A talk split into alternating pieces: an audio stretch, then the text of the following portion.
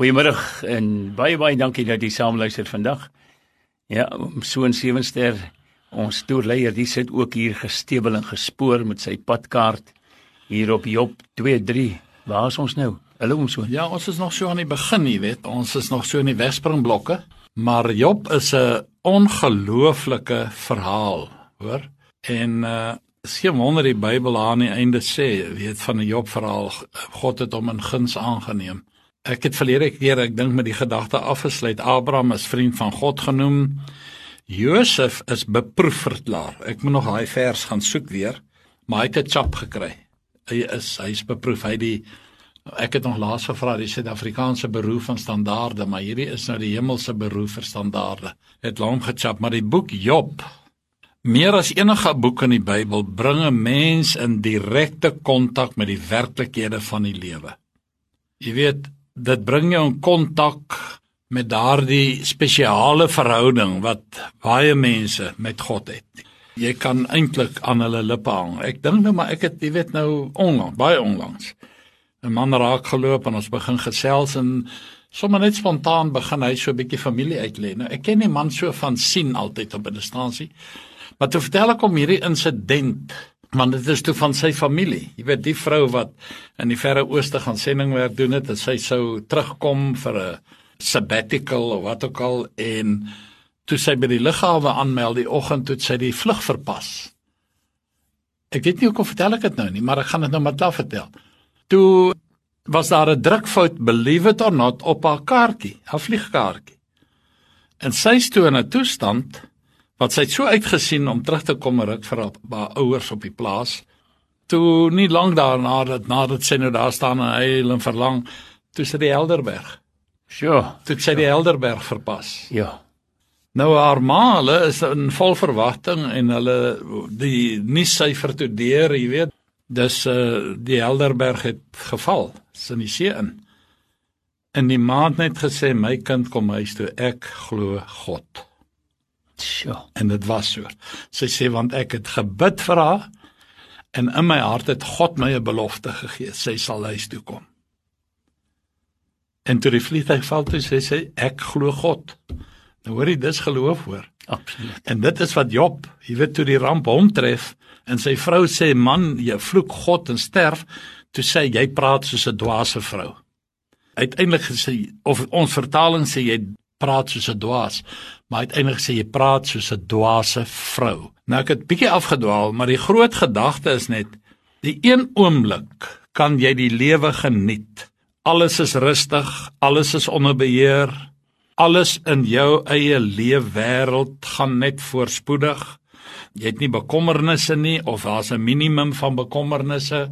Jou verhoudings met ander, met ander mense, vriende, bure, Jy's tevrede met jou kinders, hulle is op koers.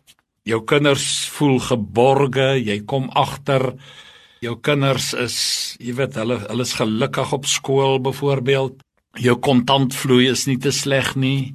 Jy voel heel tevrede ook oor jou geestelike wandel met die Here. En uh jy ag dit 'n baie diep en 'n intiem verhouding met die Here. En dit is inderdaad wat Job van kon getuig. Ek gaan later daarby uitkom mense wat nou beweer ja, hy was arrogant, dis waarom die Here die goed van hom af weggeruk het. Dis nie waar nie, man. Maar dis vergaande om dit te sê. Maar die volgende oomblik steier jy, jou hele lewe spat uitmekaar uit in 'n oomblik se tyd. Jou geluk is weg. Al jou goeders is weg. Ek kry mense verskriklik jammer Jy weet wat die een oomblik ry hulle die golf en die volgende oomblik is daar niks oor nie. En uh, mense sê hulle is gewipe, hulle is gedelete, jy weet daar's niks oor nie. Nou die een oomblik het dit nog met hulle baie geseend gegaan en hier staan hy nou verdwaasd, verward, verpletter, verstom en so kan jy nog 'n klomp vir bysit. Jy kan jou nie indink nie. Jy weet lyding kom in verskillende maskers na ons toe. Hulle lyk nie almal dieselfde nie. Dit kan 'n vorm aanneem van jy het jou goeie werk verloor skielik om een of ander rede of jou vrou het weggeloop of jou man is ontrou en jy het hom betrap of wat ook al, jy weet of 'n geliefde is oorlede of jy het 'n totale finansiële ineenstorting sonder dat jy dit so beplan het. Jy het geen beheer daaroor nie. Of ewe skielik tref 'n ramp jou. Dis seker die ergste wat met 'n gesin kan gebeur as jou kind vermoor word. Ek onthou baie jare, ek was maar nog 'n jong kind. Dis een van my neefs vermoor. Hy's dood geskop in die straat. Ja. Vir ons is vir 'n paar rand in sy sak. Hm. En daai ma het net nooit daaroor gekom nie, hoor, sy streerende graf toe. Of mag God dit verhoed dat enige luisteraar dit oorkom, jou dogter word verkrag en selfs vermoor. Dis skrikwekkende goed hierdie. Of 'n dronke ry jou kind dood. Of wat dit ook al kan wees, jy weet 'n baba wat in die swembad val. Die ouers kuier, hulle is nie agterloosig nie, hoor. Maar jy weet dit is 'n split sekonde en daai kind is weg. Ek onthou baie baie jare gelede, baie jare gelede. Dit was sulke toegewyde kinders van die Here. En die oupa was so trots op hierdie klein ding, die seentjie, en hy het aan als hy was op die Peterstadium. Hy het gaan als ondersoek. En hy's toe in die swembad geval. En toe hulle hom kry, toe dryf hy bo, jy weet, toe hy dood. En die oupa het op die begrafnis gesê en hy noem sy kind se naam was op een van sy ontdekkingsreise en toe ontdek hy die hemel. Ja. Nou dit is skrikwekkende goed hierdie, maar dit het hierdie mense ek wil sê so verskriklik geraak. Jy weet dit verander hulle lewe. Ja. Ek wil amper sê hulle hulle looks verander ook. Jy weet hulle sommer oornag. Persoonlikheid is hulle oud. Nou, jy weet dit is sommer net in as 'n mens so kyk hierdie lewe moet jy nou weet dan vra dan kom jou geloof onder ongelooflike toetse. Jy weet nou waarom God waarom hoe kom dit met my gebeur? Skielik is jou geloof in God amper sinloos. En dan is daar ook jy weet die vrou, hoe kan die almagtige liefdevolle God dit toegelaat het? Ja, dis wat mense dikwels sê, nee. Hulle vra dit, jy weet. En dan uh, jy weet waarom, Here, kom die vraag. Nou kom die vraag en ons het nie antwoorde nie. Ek moes in hierdie week wat verby is vir 'n man 'n brief skryf. En sê sy verhaal uit my en sy vertroue geneem per e-pos. Toe sê ek, meneer, jy weet jou verhaal laat my aan Job dink. Troos jou daar in Job het nie geweet van die gesprek tussen God en die Satan nie. So ons sal nie die antwoorde nou hê nie. Maar een ding weet ek. Job het gesê as God my toets, sal ek soos goud te voorskyn kom. En hy het krampagtig aan God bly vasklou. Maar dan kom die vraag, jy weet, as mense vra, Here, waarom doen U dit aan my? Ek het dit nie verdien nie. Dan is dit maar net weer wat mense ook vra en dis 'n algemene vraag. Waarom gebeur slegte dinge met goeie mense en waarom gebeur goeie dinge met slegte mense? Jy weet hulle ry die golf en dit gaan aan en hulle hou party en en so voorts. Nou as jy so dan kyk, ek wil vir u Psalm 73 dalk lees. As jy na dit kyk, koning Asa het gesê, jy weet toe hy na hierdie goed kyk, het hy amper sê hy het my voet uitgegly. Het ek amper in God begin twyfel. Ek gaan dit nou vir u lees, maar nou kan jy nou hier sien hierdie mense nou wonder hulle, waarom hierdie mense hulle hou party, dit gaan goed met hulle. Hulle maak geld. Hulle is vrolik en gelukkig. En dan dikwels vra hierdie mense Toe waar's God nou? Jy weet sal hulle vir jou vra as jy nou sukkel as uitgestaan het mm, mm. as as 'n kind van die Here. Ek onthou ek het dit jare gelede gelees as 'n ware verhaal van 'n ou hy het dwars hierdie week gewerk op die plaas. Hy het sy werkers ook gedwing om te hy was 'n groot suksesvolle boer. Hy het selfs ook Sondag het hy geploeg en geplant. Terwyl die hele buurt Sondag was die rusdag. Werkers, trekkers, perde, hoenders als rus. En uh toe sê hy vir die ou: "Nou kyk nou net, jy het nou elke Sondag het jy nie ge, geploeg nie en nie geplant nie en ek het aangegaan met my boerdery en kyk die geweldige oes wat ek het nou hier aan die einde van die seisoen.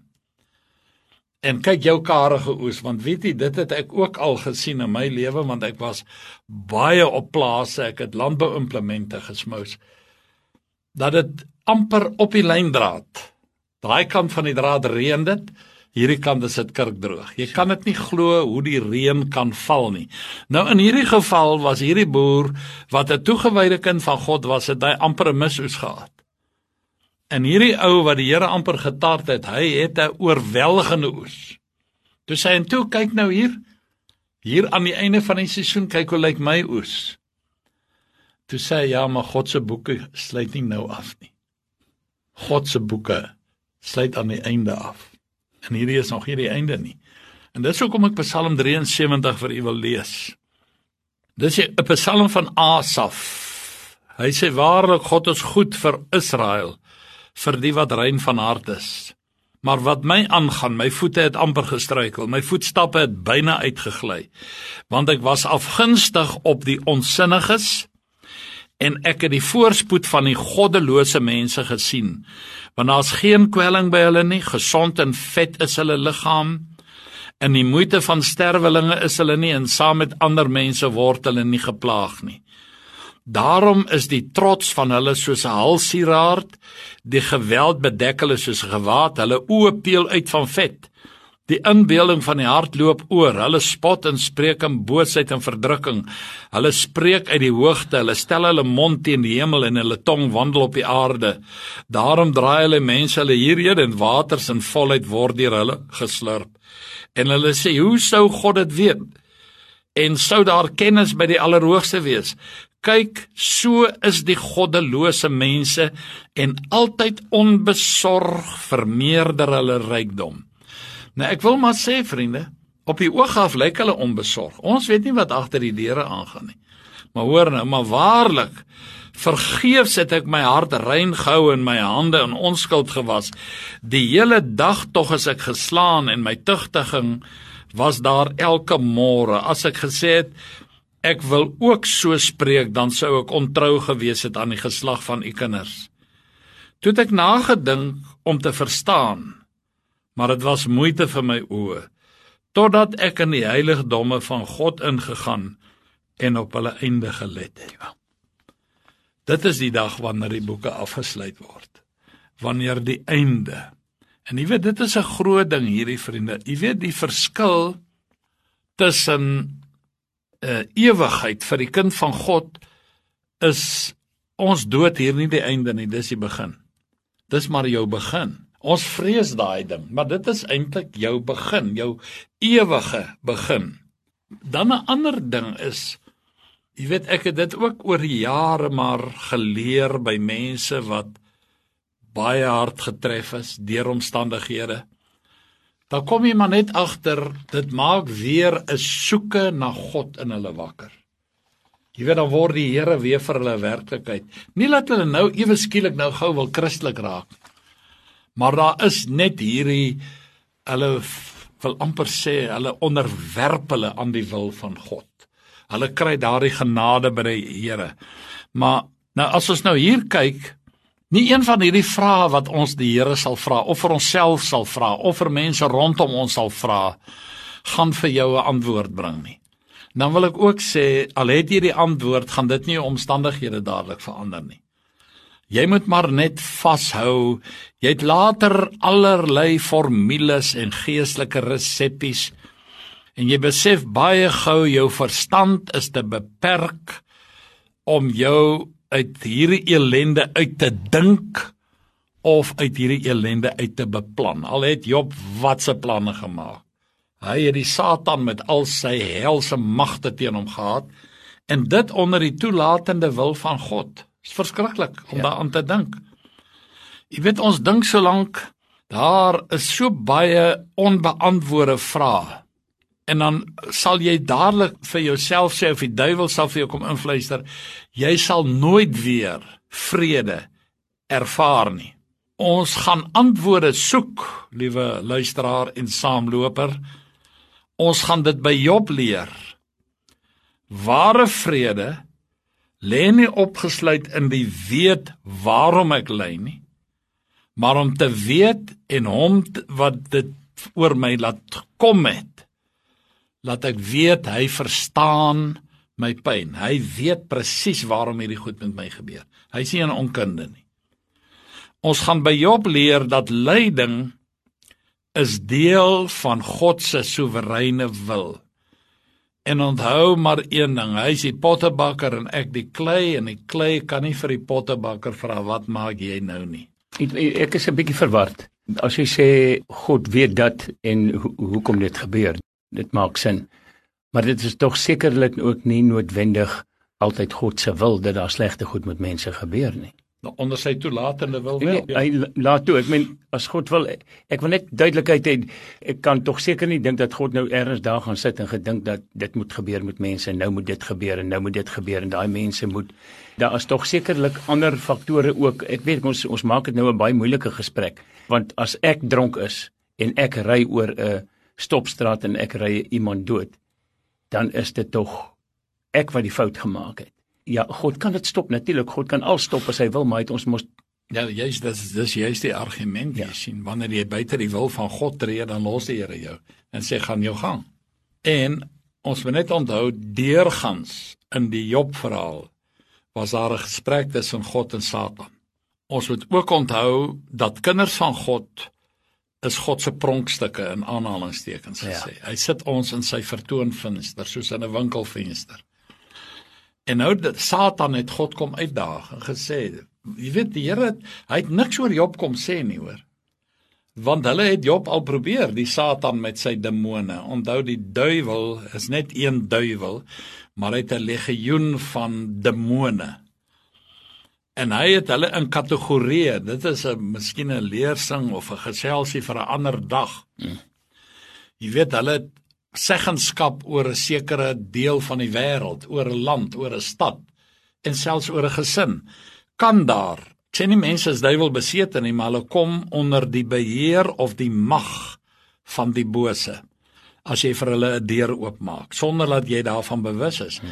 Daai dronk ou het 'n deur vir die duiwel oopgemaak ja. en nou maak die duiwel vir hom dat hy daai maar die Here laat dit toe. Dit is die groot ding want die weer terug by die gesprek met Job tussen God en die Satan. Hy kom daar aan en die Here vra waar kom jy vandaan? En hy sê van 'n swerftog oor die hele aarde. Hy sê niks van Job nie. Die Satan sê ook nie hoor jy en ek het daar by Job 'n draai probeer maak nie. Die Here spog met hom en sê, "Het jy ag gegee op my knegt Job?" En nou sit die hemel wat hierdie getuigskrif gee. 'n hmm. Man vroom, opreg, Godvreesend en een wat afwyk van die kwaad. Nou, toe dadelik is Satan, ja, ons het al 'n draai daar gemaak, Here. Maar u te heining om hom gesit. Dit is presies wat die Bybel sê.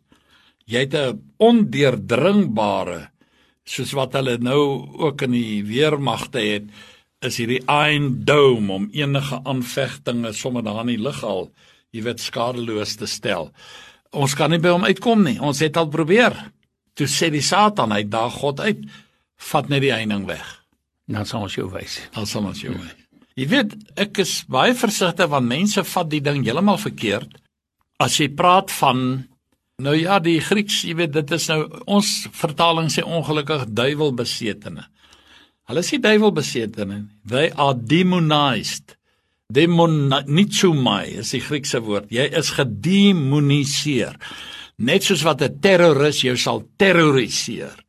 So kom 'n demoon en hy terroriseer jou. En nou kry hy toegang tot jou lewe. Dis 'n gegewe.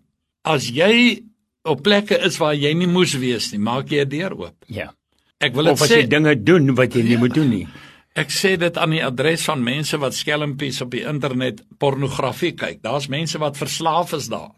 Ek kan vir u verhale op verhale vertel hoe mense hulle lewe oopmaak sodat 'n demoon beheer oor hulle lewe kan kry. Hy besit hom nie, maar hy beheer jou. Want hy kan nie in jou gees kom nie. Want die Heilige Gees woon daar as kind van God. Maar in jou sielelewe, waar jou drange is, waar jou emosies is, jou vermoë om belief te hê of te haat of wat ook al, dis jou sielelewe en daar is dikwels die speelplek van demone. Nou, hulle kan dit jy maak 'n deur oop sonder dat jy daarvan bewus is. Ek sê weer, ek praat van 'n uh, jy weet hoe dat mense deur sê pornografie is nou nie die enigste sonde wat daar is nie, maar daar's mense wat absoluut verslaaf daaraan is. Ek moes mense help om daarvan los te kom. Of soos daai een oom, hy was 'n baie gesiene man. Ek dink nou maar aan hom, né? Baie gesiene geestelike man. Maar hy het een swakheid gehad en dis hy het rondgeloop. Hy het met ander vrouens. Hy het sommer nou kom ons noem dit maar by die naam. Hy het met hoere deurmekaar geraak. En toe hy nou, hy was met 'n uh, weg op 'n sakebesoek. Nou bel hy sy vrou, "Hallo liefie, hoe gaan dit met darling?" en en en en en hy sit die foon neer of jy weet, hy druk hom nie behoorlik dood nie. Hy's in sy hemsak en die volgende oomblik toe praat hy met 'n hoer en hy onder onderhandel oor die prys. En sy, en sy vrou luister hoor. al hierdie goed. Hoorie, dit was die skok van my bediening. Sjoe. Nou, jy weet hulle was eers in die gemeente en hy was hele entjie hier vanaf weg, maar ek het hulle baie goed geken. Weet dit dat daai familie, die kinders, almal verwoes. Ja. Maar dit is wanneer jy 'n deur oopmaak. Maar kyk, maar kyk nou dis met ander woorde Satan het ingeklim en die ja. demone het ingeklim. Ja, nee. En hulle die hele familie en die gesin verwoes. Al die vrede en die ja. liefde is toe weg. Maar jy sien toe hierdie ou 'n pad inslaan waar die Here sê, hoorie met hierdie gemors, ek niks nie met hierdie gemors nie. Daar staan die Here terug. Net soos wat ons lees van uh, Judas Iskariot. Jy weet as ons dit nou lees, ek het nie nou tyd om dit na te slaan nie, maar dit is vroeg in Handelinge sê hulle en hy die engel sê dit so mooi and he went his way. En hy het op sy eie weg gegaan. En die uiteinde was hy het selfmoord gepleeg. Hy het homself gaan ophang. Plaas van dat hy gaan bely het het hy hierdie goeters gedoen onder die inspirasie of leiding van die bose. En weet wat is vir my so aangrypend? Is toe ek dwaal nou af, nê, maar toe Judas Iskariot die nag na uh, Getsemane toe gaan waar Jesus in 'n geweldige worstelstryd was, hy het gebid, Vader, as dit kan, laat hierdie beker by my verbygaan. Hy het bloed gesweet daar. En toe kom Judas Iskariot, hy het toe die geld in sy sak Onthou hy went his way en uh hier kom hy aan met ten minste 'n 100 tempelpolisie. Hulle kom Jesus nou arresteer. Uit vooraf met hulle ooreengekom. Die een wat ek gaan soen. Dit is hy. Arresteer hom. Jy weet hom sê ek so naby die poort van die hemel. Hy was so na aan die poort van hy het hom 'n soen gegee en weggedraai. Maar wat vir my aangrypend is, Jesus vra vir Judas Iskariot: "Vriend, waarom is jy hier?" Ja. Nie veil goed nie. Nie verraaier nie. Vriend. So die Here ten spyte van die feit dat jy jou eie weg gaan, beskou God jou nog altyd as 'n vriend. Ja. Nie op die vlak wat Abraham natuurlik was nie, 'n boesemvriend nie, maar 'n kennis. Maar nou terug by by Job met ander woorde, dis vir my die wonderlike dat Job aan God vasgehou het ten ja. spyte van alles ja. wat met hom gebeur het. Net so. Maar dis 'n lewensles wat ons almal kan neem met al hierdie goedertjies wat met ons gebeur wat as 'n mens dit vergelyk met wat met Job gebeur het.